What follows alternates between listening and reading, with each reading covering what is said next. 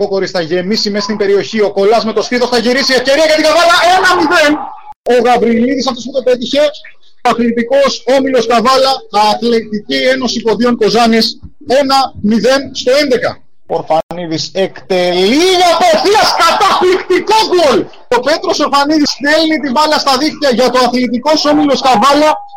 ΑΕΠΟ Διον Κοζάνης 2-0 στο 15ο λεπτό. Φανταστικό τέρμα πραγματικά. Κολλάς τώρα. Η πάσα του είναι εξαιρετική ευκαιρία για την Καβάλα για το 3-0 το πλασέ πάνω στα σώματα. Rebound από τον Ορφανίδη τώρα. Το σούτ Ορφανίδη κοντράρει κεφάλι, ο οποίος θα... δεύτερο σούτ την μπάλα στα δίχτυα από τα πόδια του Κολά, αθλητικός Όμιλος Καβάλα. ΑΕΠ Οντίον Κοζάνης στο 30 λεπτό 3-0. Ο Ορφανίδης έχει την κατοχή της μπάλας. Η πάσα του τώρα είναι εξαιρετική μες στην περιοχή. Το πλασέ 4-0. Ο Αριστίδης Τόγορης είναι αυτός ο οποίος πέτυχε τον γκολ.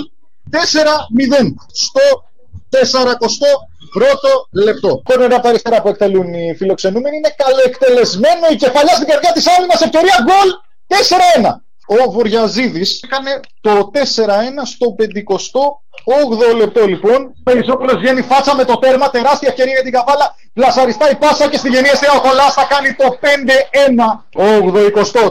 84 λεπτό κάνει το αθλητικός όμιλος Καβάλα. ΑΕΠ Κοζάνης 5-1.